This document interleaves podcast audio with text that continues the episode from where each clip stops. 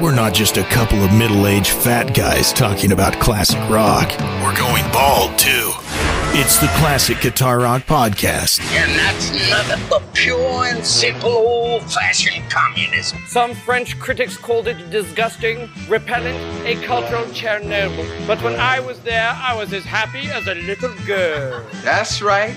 That's my gift to you. Can't no one compel another man to engage in recreation.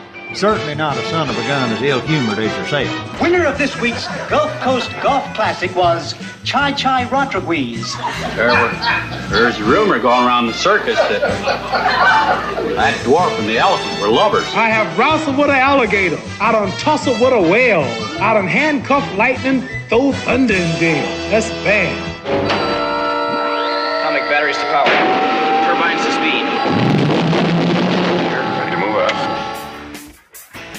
Before we start, I'd like to say something. There's no reason why you shouldn't have complete confidence in your chances to come out of this thing alive and in one piece. From coast to coast, from border to border, from one end to the other, and all points in between. The Classic Guitar Rock Podcast is on. Yes! That's awesome! We crank up and break down the great guitar driven rock of the 60s, 70s, and 80s. And you are invited to come along. We got a full tank of gas, half a pack of cigarettes, it's dark, and we're wearing sunglasses. Hit it. And now, your hosts, Jeremy Lunnen and J.R. Stanton. We've got to protect our phony baloney job, gentlemen. We must do something about this immediately. It's time for the Classic Guitar Rock Podcast. Well, here we are, JR. Wasn't the last time we did this like 2021 Um, well, it's been long enough that, you know, I've put a couple of inches I- down I here below the chin. I see that, and I was clean shaven last Yeah. time we did this. So it's, You know, it's like that progression, you know, of aging, you know, Yes. that time lapse. it, that's exactly what it is. And I have to say, it's been like over a month at least. I, I don't remember exactly, maybe two months, but it's my fault. And here's what's really sad JR's like ready to do it, but like both times, I'm like just spaced it. Like I was on the way to Montana the last time, and, and JR, JR, I, I, I remember I'm literally like heading down the highway, and I'm like, oh crap. It's Yeah. like in 10 minutes, we're supposed to be doing the podcast. And I text JR and say, JR, dude, I'm on my way to Montana. I can't, I can't do it. And JR sends back this picture of him with his headphones on, Yep. microphone ready. And you know what it made me, you know what it made me think of, JR? What was that? Remember that song, Cats in the Cradle? Oh, yeah. Yeah, the little boy wants, all he wants his dad to do is Yeah. with him. Yeah, Dad, that's all I wanted, Jeremy. Just a few minutes of your time, man.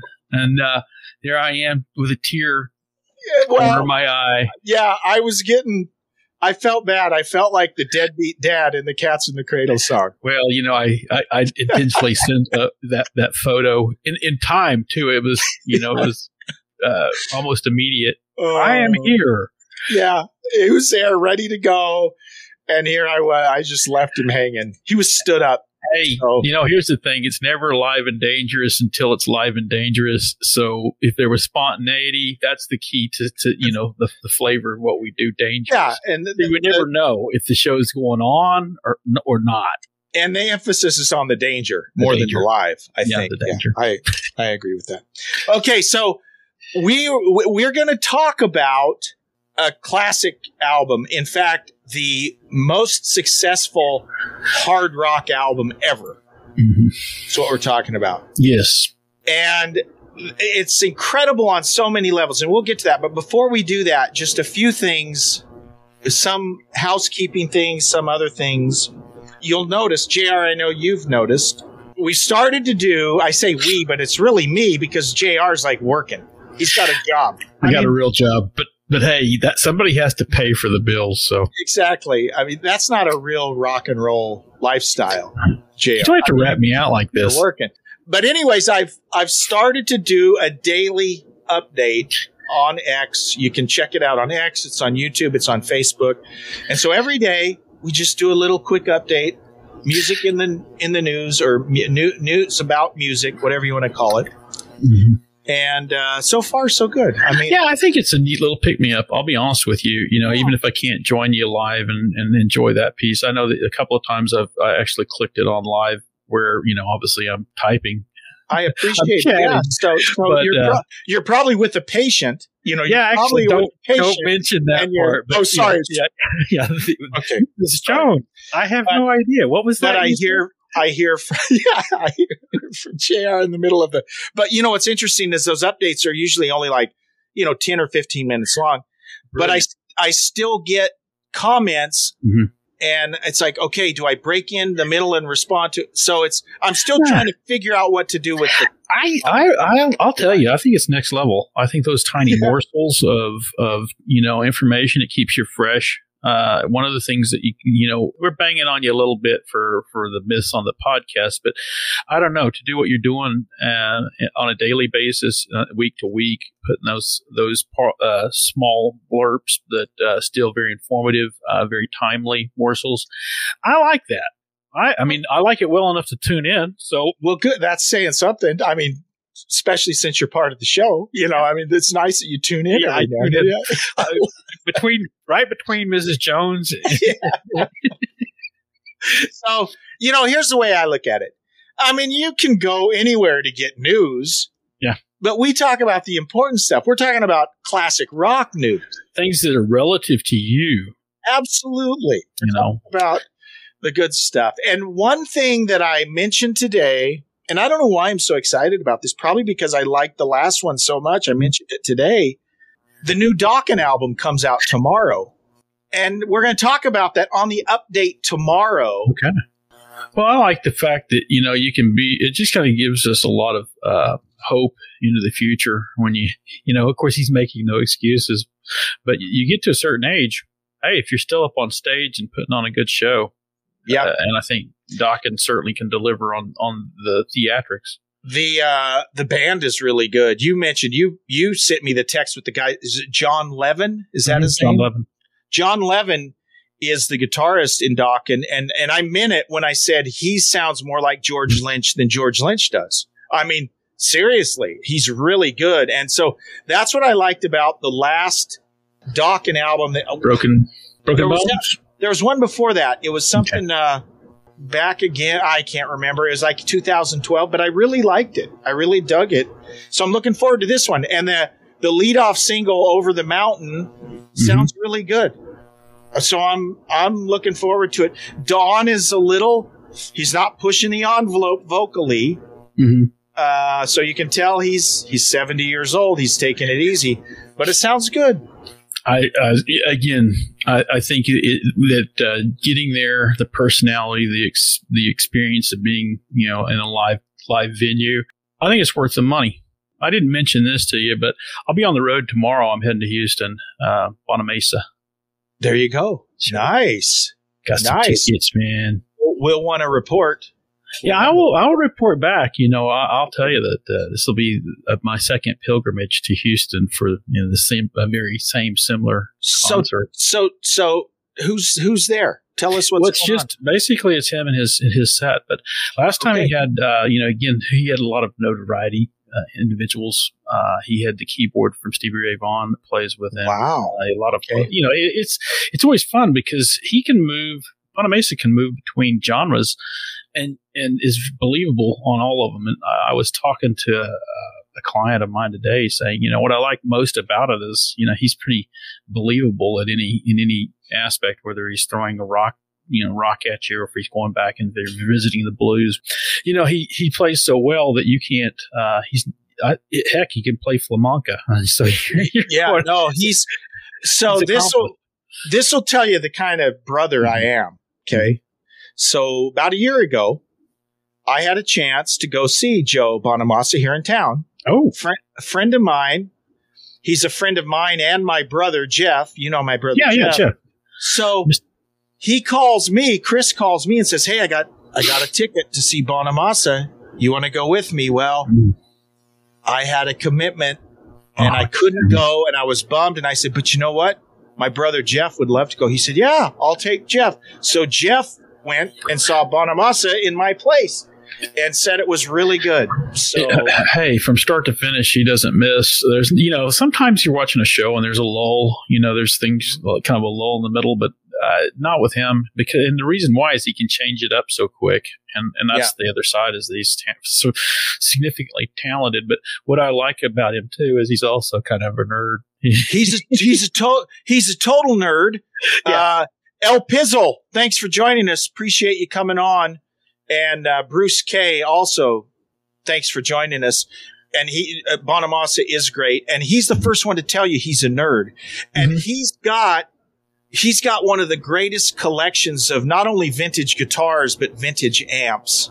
Mm. Uh, it's, it's like a museum. His house is like a museum. Well, that's yeah. probably how, why, why, he can play so well. Uh, and, and you could probably plug in, you know, to anything and sound great. Yeah. Uh, and familiarity as well it didn't seem like there was too many things that he he hasn't been accomplished on. But again, I, am looking forward to the concert. I'll be there. It's Saturday. It's when we're going to be there. Awesome. Me and, my, me, and my brother. Guess what? Brother came through. He's Absolutely. tickets. I just go down. All I have to do is get there. Yeah, uh, it's great. Uh, Bruce has seen Joe twice at the Fox Theater in Atlanta. So yeah, my brother loved the show. My my brother was familiar with them, but my brother's not the same level of nerdiness getting into music than I am, but he he liked it. Said the sound was really good. Everyone's a great player. You mentioned Reese Wynans, Wynans, the keyboard player mm-hmm. was there. Yeah, he's, yeah. he said it was a great show. So excellent. Awesome. By the way, our uh, chat is open or comments are open, whether you're on, uh, if it works on Facebook. I can't remember. We were having problems with Facebook before, mm-hmm. but on U- YouTube and Twitter or X, you should be able to put your comments in if you want to. Okay, now, when we come back, JR, we're going to dive into a phenomenal album from 1980, phenomenal history. It's an album that shouldn't have worked, but it did work. And we're going to talk about that when we come back.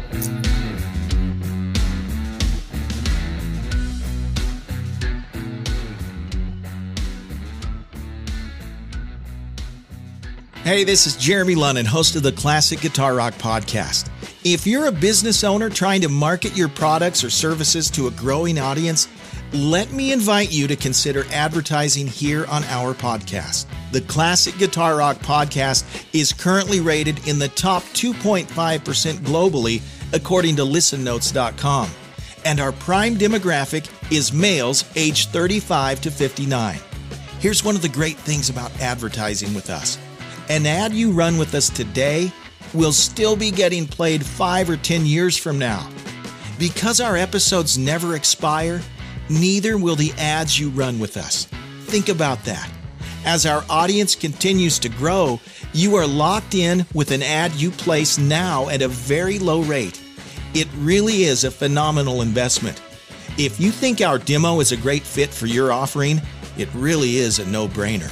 We can do anything from a simple host read ad to a fully produced commercial.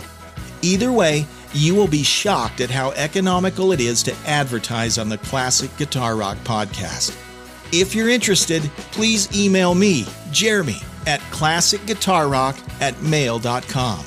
But hurry, because availability is limited.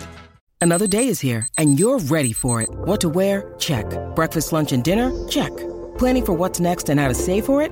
That's where Bank of America can help. For your financial to-dos, Bank of America has experts ready to help get you closer to your goals. Get started at one of our local financial centers or 24-7 in our mobile banking app. Find a location near you at bankofamerica.com slash talk to us. What would you like the power to do? Mobile banking requires downloading the app and is only available for select devices. Message and data rates may apply. Bank of America and a member FDIC. Four out of five doctors surveyed don't recommend listening to this program. I always listen when I'm sitting on the toilet. It's the Classic Guitar Rock Podcast. So, first, I'm going to start with the question, JR. Ask it. Your first that you can remember your first exposure not not just to back in black but to acdc what's your first recollection of acdc well sixth grade uh, cassette player. Uh, my buddy Keith Kosachani, he he he was huge on on ACDC. But then my other buddy uh, Robert Payne, big guy, got away with anything on on on purchases, and uh, he got that that tape fairly early, and uh, you know, in terms of coming out, because of course, rural uh, Oklahoma, you you don't just get a, the latest release. But no, he had that. Uh, you know, I remember the the, the I rushed in on in Back in Black was was it because the title track was I mean there was a lot of people release wise that I think may have gravitated to like you shook me all night long something like that. But but uh, Back in Black was you know when I when I came on board I guess that would have been later in the year.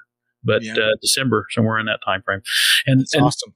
Yes when because I'm, I'm I'm cheating and looking when it was released but um that would have been the, the, first song that I remember, and I remember because of the beat, and it, you could you could dismiss some of the other uh, language that might you know because they're definitely colorful in their language of yeah. Uh, and lyric, but no, I came on on board with Back in Black. Uh, I can tell you that that uh, it's one of those grinding to a crescendo style uh, riff and music that you're going to that's going to stick with you. So yeah, I liked it. It was. I, I'll tell you something that was kind of funny.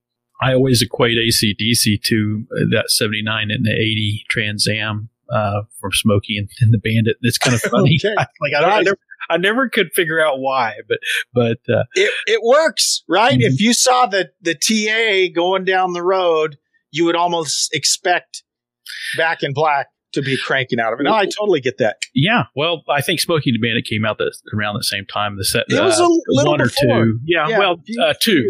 two. Yeah, two would have been. Yeah, but totally. uh, and in my in you know in in uh, in Apache, Oklahoma, if you were, you know, you were hitting on all cylinders. If you had ACDC, uh, T tops off on the Trans Am and, you know, you're blaring down Main Street.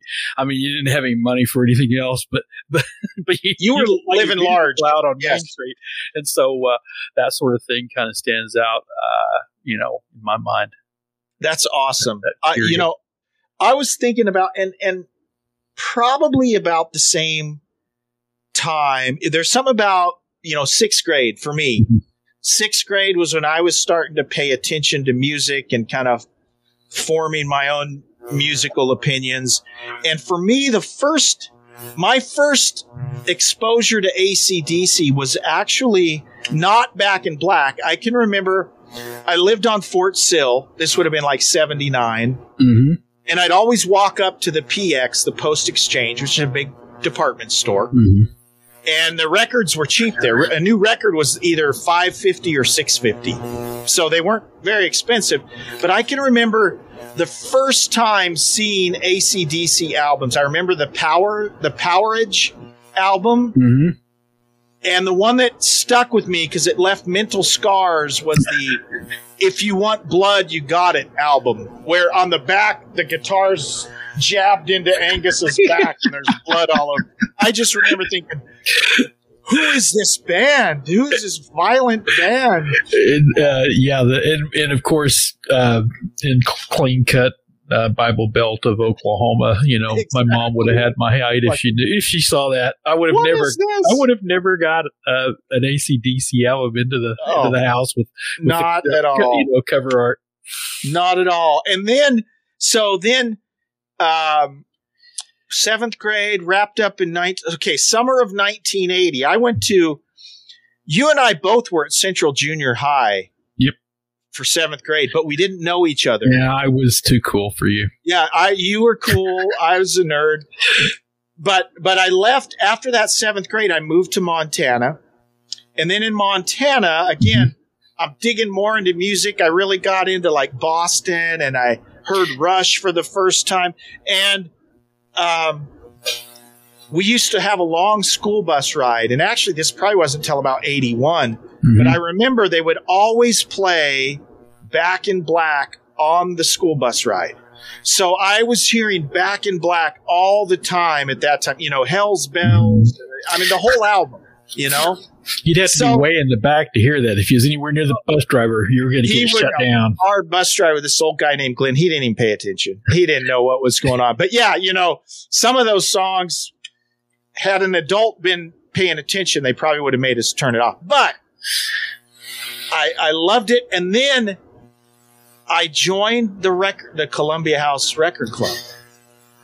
And I got We all I did. ordered. I ordered. Uh, I'll admit it. Mm-hmm. Right when you were when you're in seventh grade, the coolest song in the world was "Big Balls," right off of "Dirty Deeds." So I ordered Mm-hmm. "Dirty Deeds," and of course I couldn't play that around my mom. You know, you you couldn't You play could barely play it around your friends. exactly. You couldn't play "Big Balls" or "Love at First Feel" right in mm-hmm. front of your mm-hmm. mom. Well, it, uh, or your friend's mom. yeah, no. So it's like, where do you where do you go to listen? A bad idea. The back of So- the bus Yeah, exactly. with a with a portable cassette player. That's right. It was. It's one where you have the, the little two earwaxy plugs and Yeah. you split it with your friend. And you you're have one earwax. Exactly. Yeah. That's how you did it back. That's Yeah. how we rolled. This was Yeah. pre Walkman. Man, So- you really had to have a lot of commitment.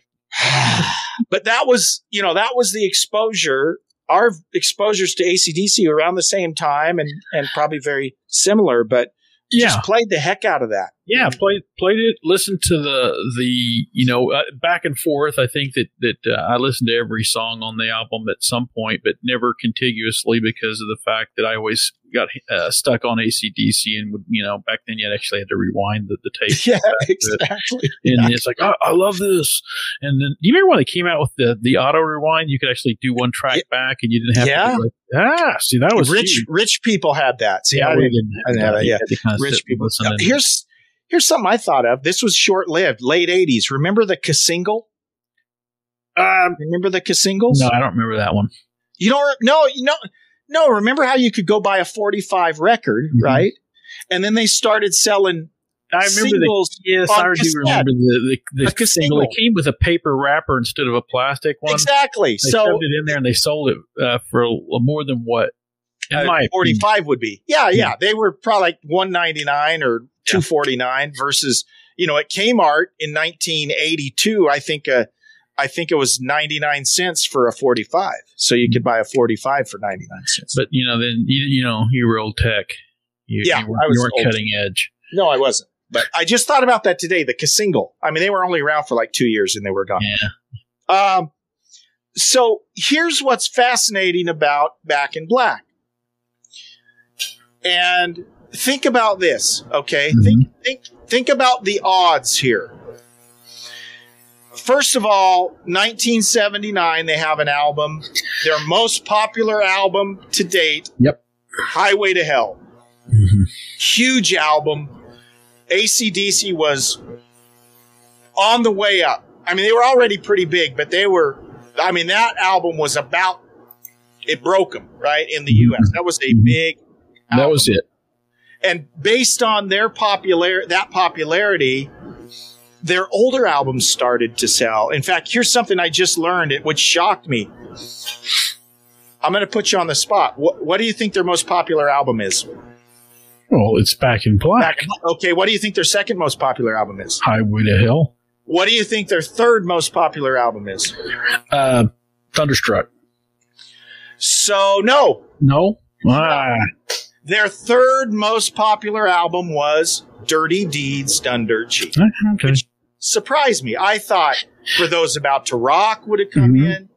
We Um, should do. Yeah, yeah.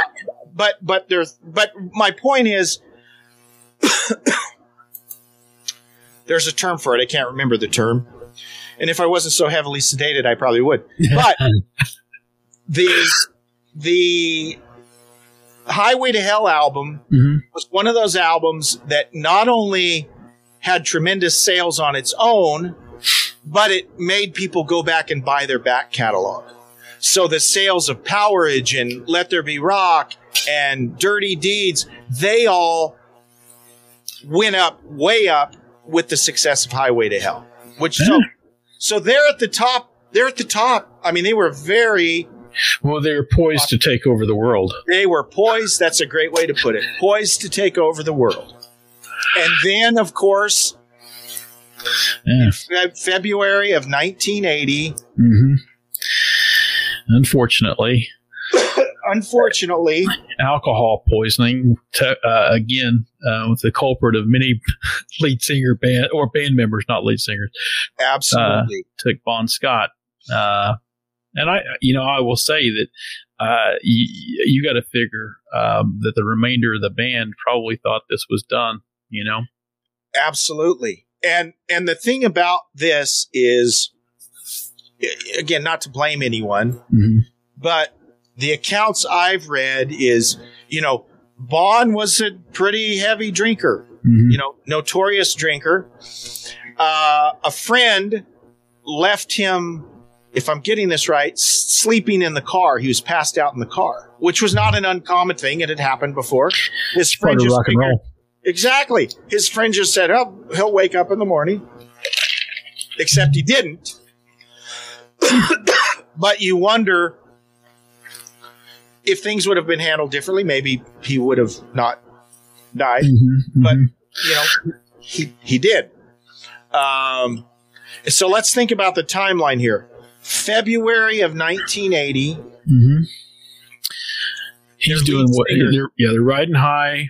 Yeah. Bon Scott just uh, puts a, a, a, a punctuation on on riding high, and, Yeah. and dies. and he dies. Uh, the band, I think you're exactly right. I think most of the band thought, well, that's the end of that. Mm-hmm. They did get together just a few days after his death. I think it was right after the funeral. They got together and they decided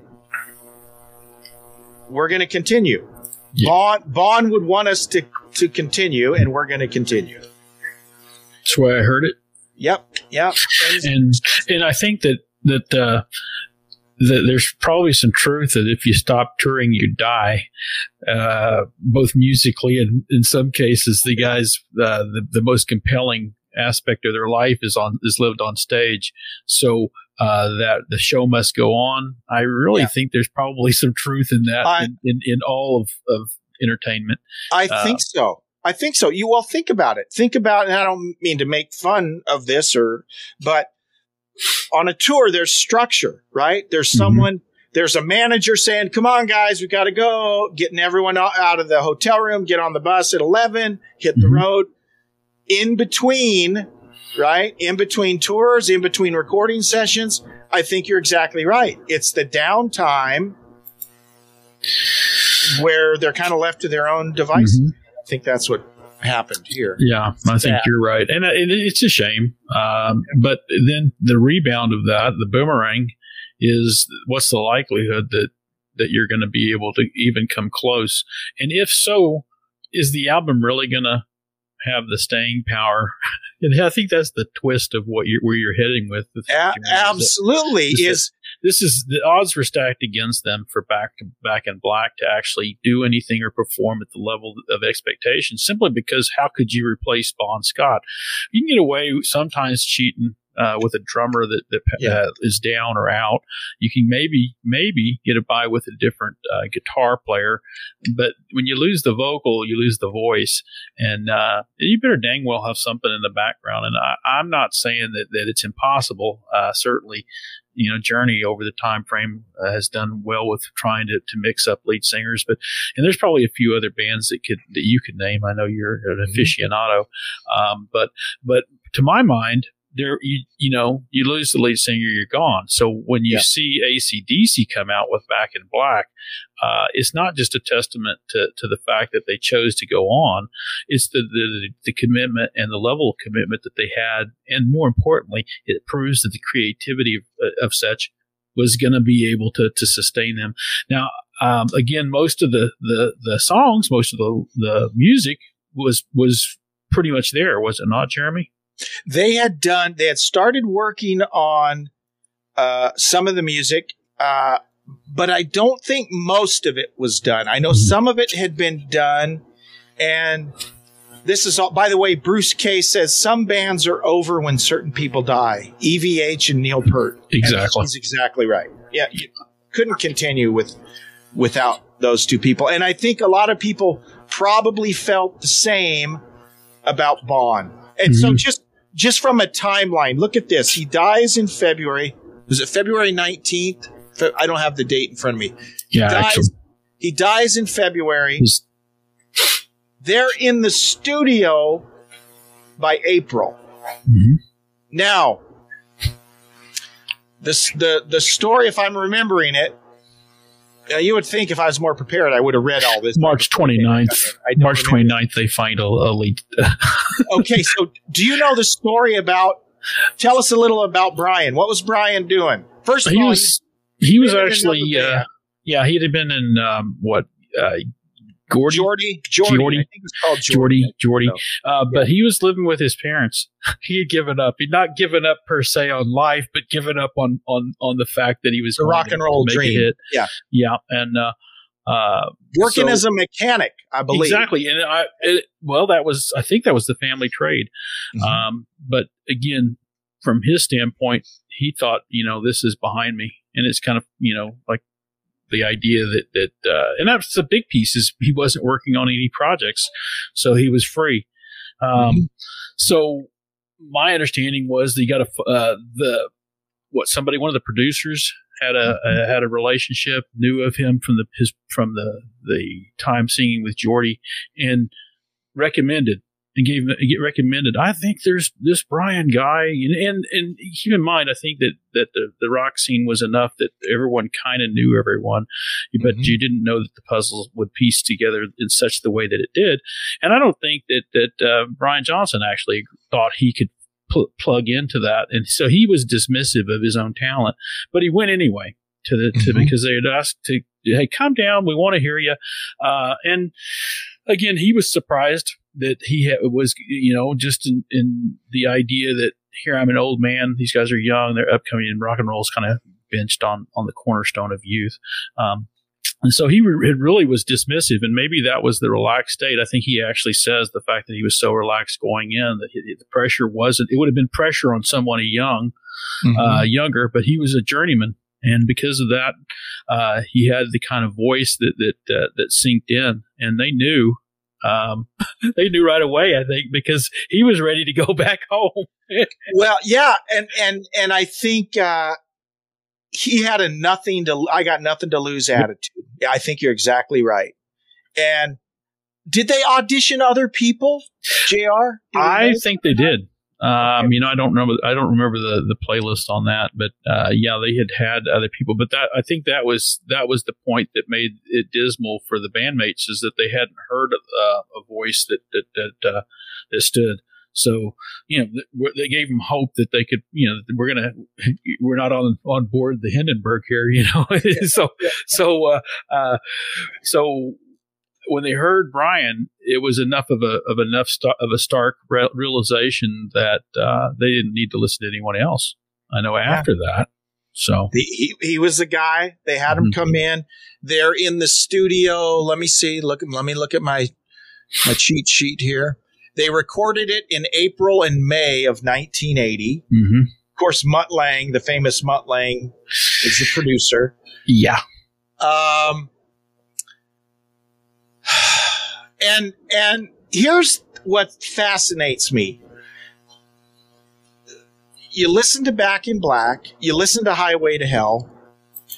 Brian's style and and Bon's style are pretty different. Mhm. They're pretty different, completely different, really. Well, I think Brian said he wasn't going to try and and sound like Bond. He said he didn't think that they, he could do do that, Right. but he thought he could bring something that would that was still commercial enough to, Yeah. to sell. And I obviously he was right. It, and it uh, and and so I I think you get into trouble uh, trying to emulate the the voice, um, you know, on, on of, of somebody who's just recently gone, and and and uh, I don't think the fans were expecting the exact aspect because again, I don't think Bon Scott uh, could, could stand still on stage No, or, no. or lean into a mic and with you know both hands. He, No, he seemed he to be was- all over, kind of. he was all over So they, you know, kind of rip your shirt off and run around half naked on stage. So Uh, here's here's what's here's what's similar about both of them, right? Mhm.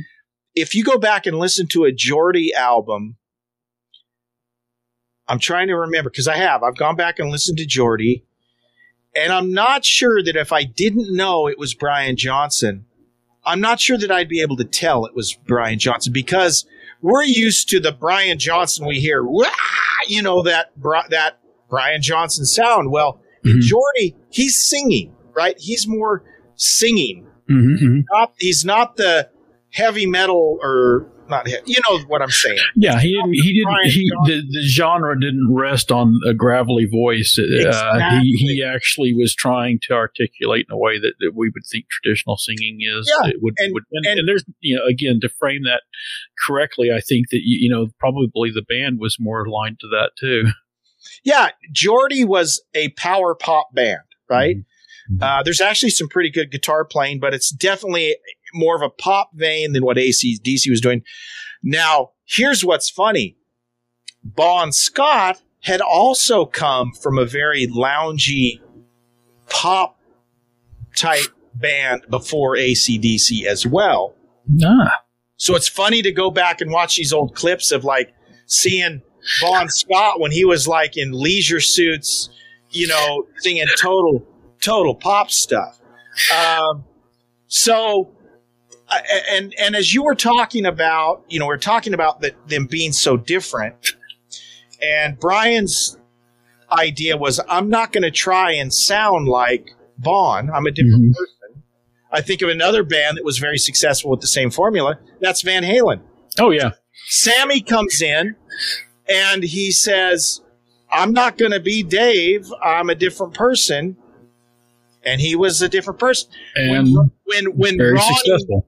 When Ronnie Dio replaced Ozzy in Black Sabbath, he said, I'm a different person than Ozzy. I'm going to do my own thing.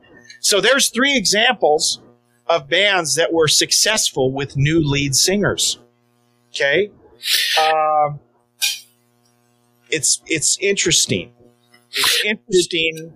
it's it's interesting and and I think that you you, you know the the things that you touch on there um the maybe there's natural progressions again the when you correlate Bon Scott and and maybe the natural thing from that that kind of pop more commercial I mean, maybe then you, maybe you, the natural progression is to something that's okay. I can diverge, especially Brian, who's a journeyman. He he he's probably toyed around with a lot of different sounds before settling on on uh, where he was a, an, as an accomplished vocalist at that time. So you know, he thought his his career was over, but but but the thing is, he had the the virtue of having experience. Yeah. So uh, I don't think he, you know, I I don't think that that uh, he had ruined any any of his vocal cap- capacity at that point. So Yeah. yeah, you know, who knows? Um, but uh, he- uh, whatever he tapped into was hugely successful, and when he delivered, it delivered, uh, you know, to a sixth grade adolescent, uh, gave me gave me chills, and and I know that when. Uh, when I jumped onto the ACDC bandwagon, I was, you know, I was there for life, and that's probably the piece. Uh, now, again, I wasn't familiar with Bon Scott when I was in 1979, 1980. I mean, I'll just, you know, it wasn't something, I wasn't peeling back the layers of music at that time. That's why it's so fun now, years later, to go back and understand that the fabric of, of these, these albums and, and the, and, and then the irony of success that it would take to, to lose the, the, one of the driving members of the band that pretty much some would say the identity, the, the guy that puts the fingerprint on the band, uh, other than Angus. Um, I think Angus had definitely had a stage present with, with all of his schoolboy fanatics, but, um, I think that the, those that that piece of it speaks to the idea that that uh, first you you have to be prepared, then you have to have an opportunity. You can't have success without those two components: preparation and, and not often preparation and and uh, then opportunity. So go- his passing gave Brian an opportunity that he probably was not likely to ever have, and he maximized on it. And so he brought his A game. It shows, and and then here we are talking about it. You know, a band who's re-released that album.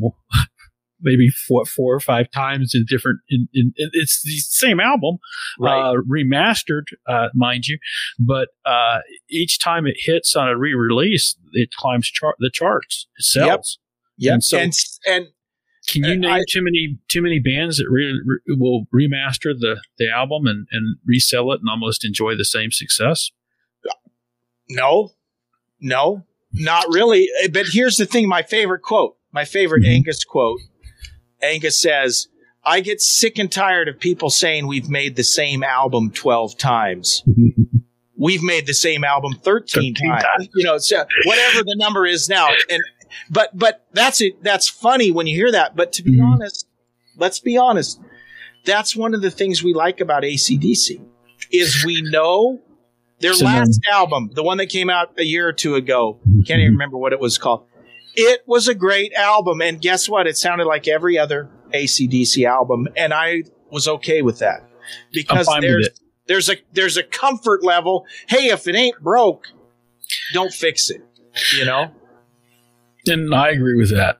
You know, I uh, you know obviously uh, I we were we were talking about different albums, Thunderstruck and all these others. Uh, you know, the that came out. These are they have a driving component to them that, that you know it's ACDC. So it, it, it satisfies, it checks the boxes. It makes you feel, you know, hey, um, it's almost like I will say this. I'll compare it to whatever your favorite drink is, whether it be mm-hmm. Coors Light or Dr. Pepper. When you pop the can, you know what you're going to get. With ACDC, totally. you pop the can. It's the flavor that you want, and there's not. It's not like you you you know if you popped a, uh, a Dr. Pepper can and and, and you, you tasted Pepsi, now that would be a problem. Yeah. So yeah, uh, totally. I think ACDC embraced that from the start, and they knew uh, who was buying their albums. More importantly, they knew who who was you know who was their listening uh, group, and uh, they were able to, to deliver that and deliver it uh, obviously on uh, you know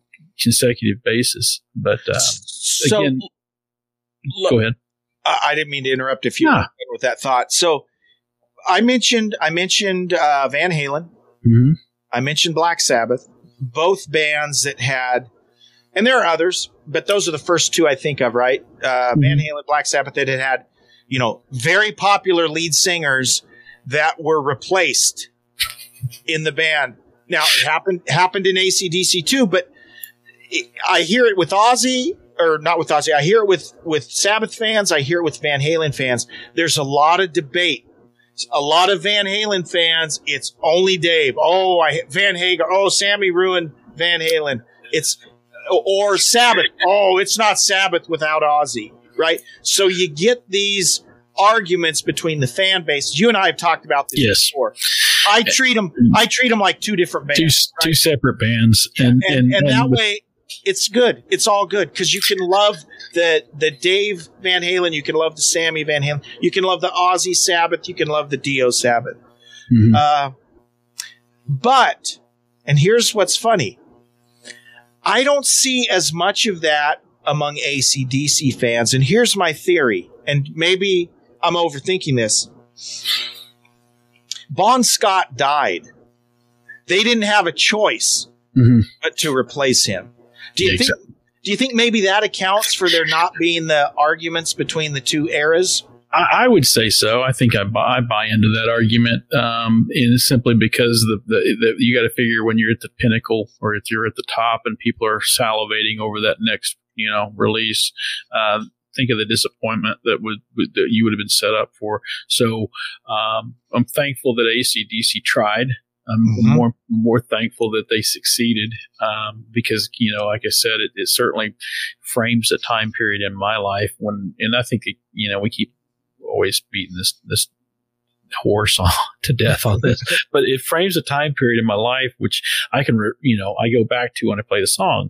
Maybe that's why they're able to successfully re release that that album and remastered or or, mm-hmm. or, or on Bonfire they they released it again, um, that same album and same songs. But the the the idea would be that you know it's it's hitting something. Certainly, um, it, it probably rings more true than other albums have in the past. And and I wouldn't say it was necessarily a recipe. I think it's really uh, authenticity. So some people will say, well, we you know we we delivered the same music. Now, I think what happened is we delivered the same band and uh, that yeah. intensity. And so it's the same experience. And so if you can deliver the same experience, uh, that's that's the the hitch uh, that kind of keeps everything going. And the linchpin of, of life is if you can deliver something that is just as good as the the original in, in a way that, that it has the impact on on uh, well the audience, uh, then you're going to have people coming back for you based on authenticity. So don't try and be something different than you ever have. Um, and I think that they, they, there's been obviously times when, when maybe they, they were better advised. They were advised to, to, to drive away from that, looking for something that was a little more, you know, can we transition to ACDC uh, a little commercially in the 80s, 90s, not, and into the 2000s? Well, I don't think they ever betrayed their, their sound. No, they So, they have so. they have even. I mean, you look at Angus's guitar sound, right? I mean, it's pretty much it's it's an SG into a Marshall, right? Some would argue that Mutt Lange had a lot to do with that sound. yeah, Uh, you know, I don't know, but uh, I do think it was uh, what Def Leppard was around around the same time frame, but uh, not with Mutt Lange. But yeah, exactly. And and and and Mutt Lange, we could do a whole episode on Mutt Lange, right? Uh, I'm sure he he had a lot to do with it, but but at the at the at the base, right? It was mm-hmm. it was Angus and Malcolm. Malcolm never gets the credit he should get. well, Angus gives him credit. A- Angus does, but Malcolm was the guy that came up with the riffs, mm-hmm. you know, and then it was Angus's job to he'd play the solos and he'd do the show right? And and Malcolm's just right back there at the back of the stage holding things down. But he was really he was the guy you know he was the guy. Well, my favorite story was when uh, Malcolm was talking to Angus on stage. They were doing a sound sound check, and um, he's playing a, a warm up, which you know to get his fingers ready for for you know the, the play, and just getting sound checked out. And and uh, Malcolm looks over to Angus and says, uh, "What's that you're playing?" He says. It's so a finger warm up. It gets me limber. He says, "No, no, that's an ACDC song, Thunderstruck." thunderstruck that's that sounds like one that would have started out as like It's a just just a exercise just- yeah, fret exercise. Yeah. Yep. And that, you know, and, and, and from a guitar player standpoint, JR and I both play a little guitar. From a guitar player standpoint, the beauty of ACDC is the simplicity, right? Mm-hmm. They're not hard to play. But but ACDC more than any other band I can think of uses space, right? Mm-hmm. They don't try and fill every measure with a jillion notes. And another trick you notice, I think this is a Mutt Lange trick. You hear this a lot on ACDC. You'll hear the first verse, it's all guitar. Mm-hmm. Oh, And it might, then the bass comes in in the second verse and it's like, all of a sudden, I mean, it's like just very powerful and simple. and, then- And, uh, and- percussion somewhere. yeah, then the drums, of course, you got the drums in there, and it's it's perfect. If it ain't broke, don't fix it. And then that's the blueprint. But here's the other thing that's fascinating to me, Jr. Mm-hmm. And this happens without me even noticing. Right? Listen to some live Brian Johnson ACDC. Right? It's mm-hmm. live. They're at River Plate or wherever. There's lots of concerts on the internet that you can watch, and I'll be halfway through a song and I'll realize that's a Bon song that he's singing. Mm. And and it doesn't seem weird. It doesn't seem weird because I guess over the last 40 years we're used to hearing Brian's voice. But you realize that's Brian singing TNT. and it and it works. I mean, even though his delivery's different, he's a different voice than mm-hmm. Bon. Here's here's something that, the that right might something that might do that though to you as well. You remember how you said that uh, you know when they released uh, when when Back in Black prior to that Highway and Hell came out, it, it, it gave a lot of stock to their prior uh, portfolio and raised the equity right. So everybody goes back and buys this. Well, see, I wasn't on board yet, so when I'm hearing it, they, you know, I think that that. Brian had got in and, and, and had a, a, a, he was the primary voice to me. So then when I went back, I'm like, oh, this Bon Scott's guy's really good. But I he- heard things uh, r- relative to, to Brian. And uh, again, the benefit of age is ignorance. So, you know, Yeah. uh, you, when you're young, you just don't know. Uh, Right. And so for me, it's like, you know, again, you peel, but peel back the layers on it and you realize, oh, I that is a, a really really good song. So hearing you know for me it, the second love was falling in love with Bon Scott's Yeah. ACDC. My first love was Brian Johnson. I hadn't I hadn't really caught on early enough. And you know, I again, if I'd have been a you know a West Coast guy, maybe maybe so, maybe I'm cutting edge, but who knows? Uh, at this point, um, I think that that, that what what happened was I was familiar with Brian and then discovered Bon as a result of that. And then you go, oh, this is cool. And then and you listen to, to what they were doing, and it, it's almost again like two different bands in some ways. But but I'm more familiar with Brian's voice, so I was I was comfortable hearing him sing those older songs. And and here's the thing, based on the math, right? Mm-hmm. Based on numbers, I think that's probably the case with most ACDC fans. Mm-hmm. Yeah. Because ACDC was such a huge album. I mean, they played You Shook Me All Night Long on top 40 radio. You know? So so Mm-hmm. That's amazing, isn't it? yeah, I think I think that's probably the case with most people is Brian, the Brian version of ACDC was their first exposure, and then they went back to the Bon stuff. I get I I bet that's the case with you know I would argue that's probably the case. I mean, I again, you know, you talk if we're talking to someone who's ten years older than me, you know, yeah. And in Bruce case, saying you know they were huge in Atlanta during, and, and that makes sense. Uh, Yeah. especially. I, I, Black Sabbath years is what he's saying, and that I, that makes sense. Bon Scott, Bon Scott. Oh, okay, okay. I Yeah, was like Black Sabbath. Well, how, you know how you were tying things in, Jeremy? I always tend to yeah. go back to that genealogical tree of Yeah. rock and roll and try to go okay, because everything's tied in. But uh, Yeah. anyway, but but no, th- and that's a good point. Bruce says ACDC was huge in Atlanta during the Bon Scott years, which actually were the Black Sabbath years, junior Mhm. So oh, there you go. so they, so they they both work.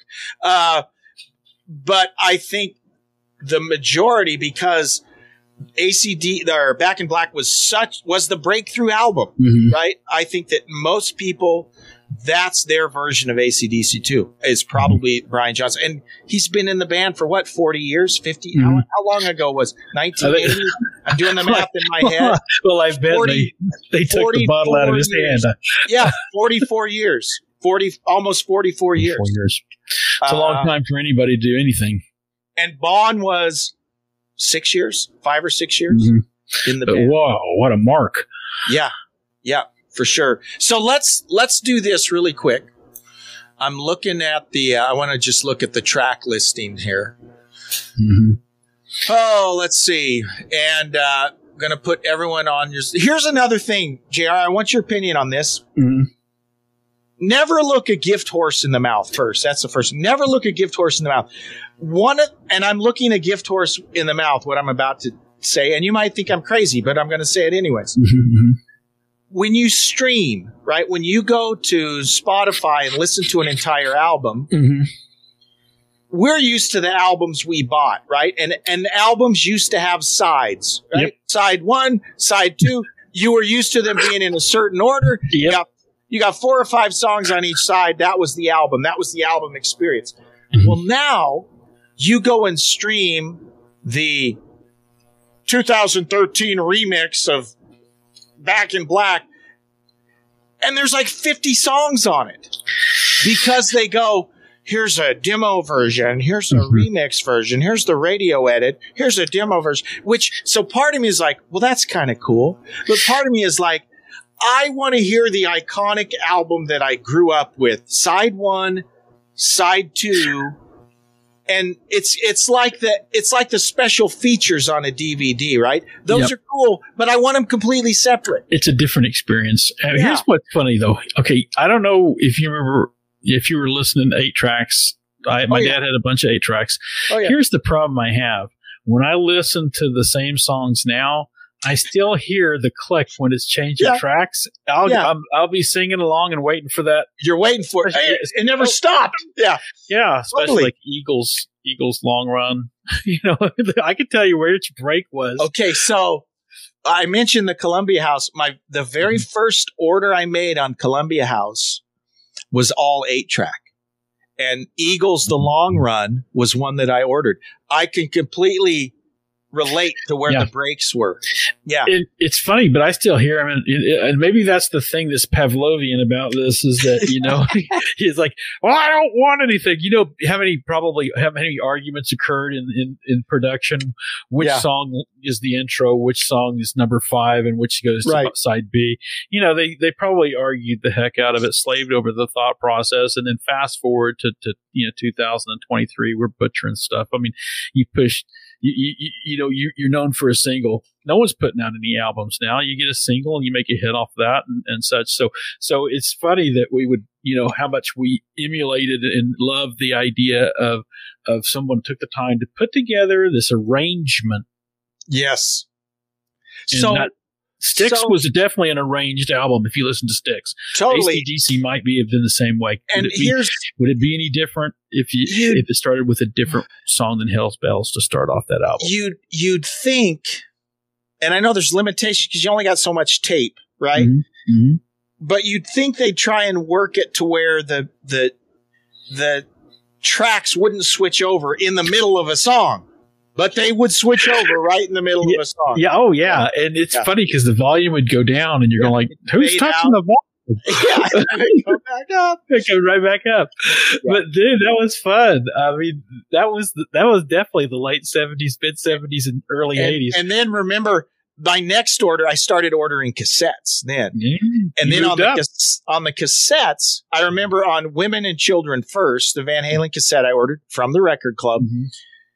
There was always a thing that would say, a little note that would say, the blank tape at the end of side B is necessary to keep the song sequence of the album. You know, so so like so like side one might be might be 21 minutes long and side two might only be 15 minutes long. But they do that to replicate the song order on the actual album. So and, and that's cool, except if you flip, if you couldn't wait. Exactly. And to Bruce's point, songs like Rush that had long songs, he says eight track Rush, A Farewell to Kings had a bad click spot right in the cool intro to Xanadu. So oh yeah, if you've got a long 11 minute song, you know it's going to get chopped up by the eight track. That was a crazy format. But Um, bottom man, and that we thought that was high tech. I mean, I mean, my dad, I wasn't buying eight tracks at that time per se. Like, uh, you know, on a, but they were. My dad had had uh, you know multiple type eight track players. One for the Mm-hmm. car. He had a you know eight track player for the home stereo. So I mean, we were committed to the to the format. But but man, you had to be really committed to, to and I'm not sure why. If I remember right, you guys still have a working Betamax too. Yes, we you? do. And we still have a working eight track. And you know what's funny is we still have pretty much my old dad's collection. There of course, you dad go. listens to that stuff still. And Yeah. I, you know, Well. he's got a, you know, he's he's a garage tunes kind of guy. He's a, So, uh, I have I have a lot of great memories being in your garage while your dad was listening to the KOMA Good Guys on Oh, his yeah. radio out in the garage. But, but Yeah. dude, he he was all into Van Halen and, and Oh, yeah. Night Ranger. He went to Van Halen with me live, me and Steve. Nice. Uh, it was Van Hagar, but still, Nice. he, he Yeah. loves ZZ Top, and he, and we went to this. So it's pretty good when you can walk walk through uh, life with your father and share tunes and stuff. Yeah, see, I don't think my dad would go to a Van Halen show. Well, Dad fortunately never l- actually listened to much of the lyrics on ACDC, or we probably had a little different discussion in the garage. But uh, you know, you know, the American Thighs piece. I remember the first time I heard my dad sing that that lyric. You're like, oh, Dad, don't sing that. Yeah, Yeah, he's like, Dad, you don't. He's singing along, and you're going, "Oh, Dad, Yeah. I hope he, oh, hope he doesn't understand." oh no, he's Yeah, saying, "Oh no!" Oh. and then he's like, Well- you know, there's that that stark realization that what did I just say?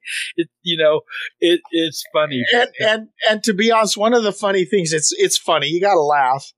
Uh, yeah, some of the lyrics did not age well. No. in this politically correct environment that we live in today. it's rock and roll, man. It's rock, and roll. You know, um, so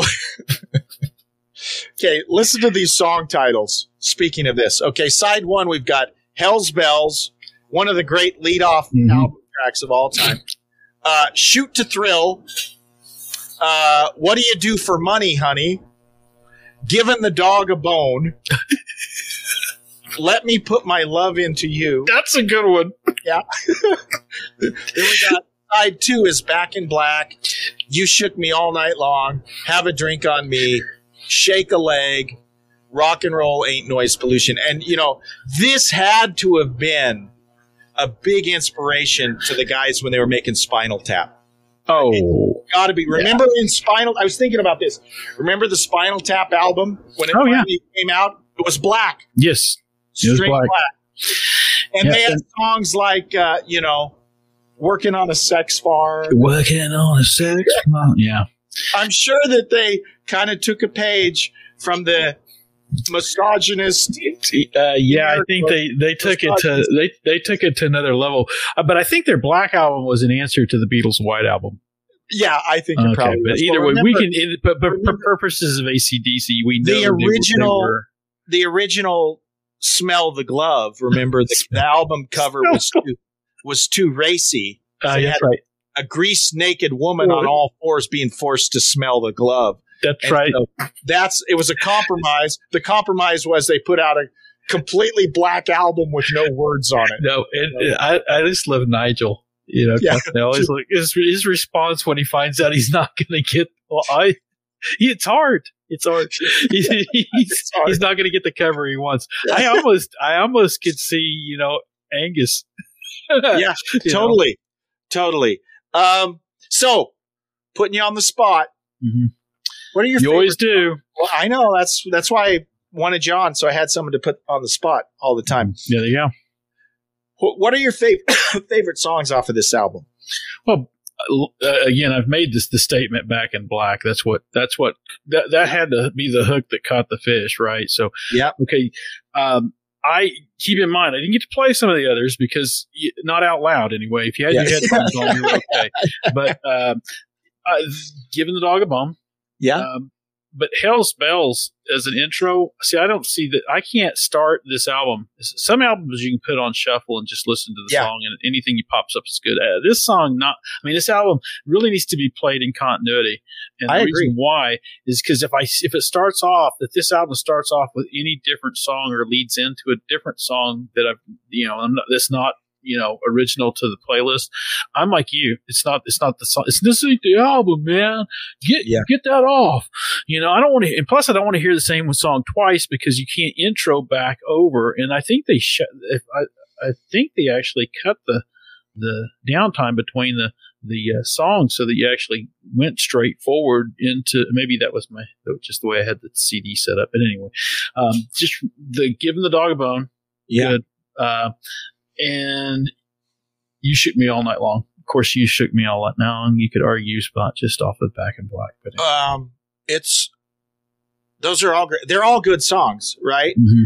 Uh, and to be honest, you know, there's the one we think of as the hits, the ones that you hear on the the classic rock station, Hell's Bells, Back in Black, You Shook Me All Night Long. Those are probably the three big ones. Yep. But uh, Rock and Roll Ain't Noise Pollution, great song. Uh, Giving the Dog a Bone. I, it's hard for me to. What do you do for money, honey? What do you do for them? yeah, that's. Uh, it's a great album. And here's the thing, and I don't know if I made this point. I think I did, but I want to reiterate. Think about this. I can't think of another album. They- They're coming off. Think of a band's biggest album. Okay, they came off their biggest album. Uh, Highway to Hell was a was a platinum album, super successful album and their lead singer dies at the top. They're at the top of the world. Lead singer dies. They go from thinking the band's over. All of a sudden, they're in the studio in April and May. In July, was it July they released the album? Mm-hmm. July, July they released the album. Uh, July they released the album, and not only did the album do well, mm-hmm. not only did it become AC/DC's best-selling album, mm-hmm. it became the best-selling hard rock album ever, and it's like 30 times platinum by now. Mm-hmm. And there's not anything close. That's what what I what, I like what- about it. What are the odds of that? I mean, um, there's. I'm trying to think of anything that's even close to that's on the in that same. I mean, because in, in terms of rock, because what is it? It's Michael Jackson, AC/DC, Yeah, there, I mean, there have been other big, There's big been- rock I mean, albums. well, but, but no one's no one's at that level though. No, even, even not like that. Fleetwood Mac, Eagles. We think about No. I but I I think of you know that those both of those bands I mentioned, both the Eagles and Fleetwood Mac, are fairly eclectic in, in their you know in their listening audience as well as their their you know because you had so many different talents, Buck- Buckingham and, and everyone committed and Nicks and and, and V. So well, and here's another big difference: the Eagles and Fleetwood Mac got played like crazy on Mm-hmm. radio. AC/DC didn't. No.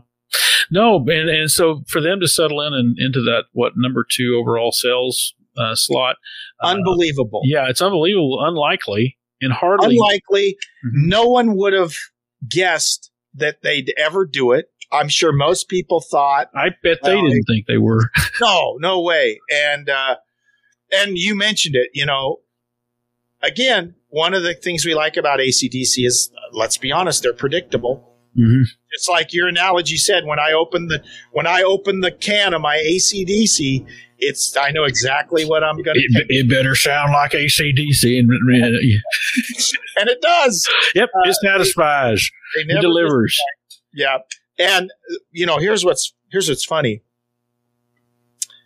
Um, this is short. I'm going to make fun of short guys here, Jr. Uh, be careful. You know, this this so- short guy can take Look, you down. Jr. If you were an AC/DC like Brian Johnson, you'd probably be the tallest guy in the band. Well, I'm fine with that. I mean, think about Dio and and all. I- I you know. See, it's short guys that rule the world. It's not these. Brian- tall- well, Brian Johnson moved in, and he was probably the tallest guy in the band. Cliff Johnson, the bass player, he looks really tall. It's because Uh, everyone else is like five foot one, right? yeah, when you're looking from the audience up to the stage, they all look. Doesn't tall. matter.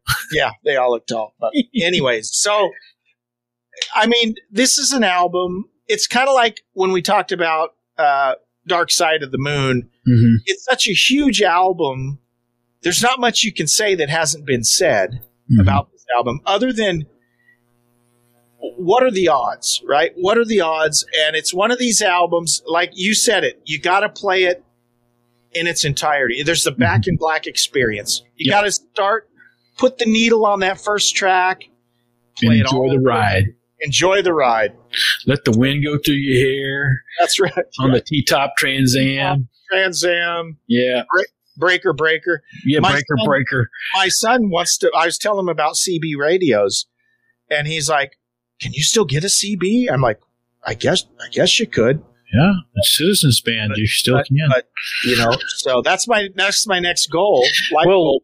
you know, in all honesty, Jeremy, I, I still have a CB. you can get them. Uh, oh, in Oklahoma, there's just oh well now where you're at too, but Yeah. but in Oklahoma, there's still areas where there's cell phone. You know, Oh, yeah, we have it's just we have all kinds of dead spots. abysmal. But the problem is, okay, in 1979, Mhm. for those youngsters, JR and I lived through this, so we know it. Smokey and the Bandit came out and it did two things, right? Everyone wanted a TA, a Trans Am with the chicken with the Firebird Yep, on it, Firebird, Good. And a CB radio. exactly. And so I can remember going on family vacations for the next two years. My dad had his CB and he's talking to the truckers. And breaker, breaker, one nine. Yeah, breaker on nine. Uh, but, Smoky, but smoky check. here's here's the problem. If I buy a CB, who am I going to talk to? Truck drivers. That's pretty much it. Do truck drivers still Hey, use hey, yes, they do. But here's more importantly, I'll buy one, a newer update, and maybe we can boost our signals and Hey, talk. We I can do haven't- the next podcast over CB. over CB. I like that. Okay. Oh, well, let's work on that. Let's I think we on- can do it. Don't forget that. Don't forget that. So, we're, all we're bringing the, the 70s back and Awesome. early 80s. Well, Jr. I've wasted enough of your time, and clearly we've wasted everyone else's time. Well, Uh, that's what we do, and we're That's what- excellent. we're professionals That's at that. what we do. One last thing, nothing to do with anything we're talking about. I found a video on YouTube last night. Can't remember the guy's name. it wasn't me. It's an old guy, probably 70 years old. He's playing an acoustic version of Iron Maiden's Wasted Years. And it's the coolest thing I've ever seen. Well, now I've got to go see this. You got to find it. I can't remember the guy's name. It's an old guy. Just put in old guy playing wasted years on acoustic guitar. First of all, the song's a great song. The lyrics are great mm-hmm. lyrics. It's a great message in that song. But to see this guy who's like 70 years old playing it and singing it, it, it, for someone who didn't know it was an Iron Maiden song, Mhm. you know, my folks would probably hear that song and think, that's such a beautiful song. Anyways, check it out. I will. That's a good morsel to leave on. Check it out. And with that, thank you so much for tuning in. Follow us on Twitter, X, X. We're uh, at class at Classic Guitar R1 at Classic Guitar R1, and you can always email us at class uh, classic guitar rock at mail.com classic guitar rock at mail.com jr as always Always fun, Jeremy. thank you and uh, thanks to all of you listening appreciate it Sure. live long and prosper see ya Na- nanu nanu No, wrong. Thanks for listening to the Classic Guitar Rock Podcast. Oh, sweetney. Please like, subscribe, and share. You can email us at classicguitarrock at mail.com. We're not ordinary people. We're morons. We'll see you for the next episode of the Classic Guitar Rock Podcast.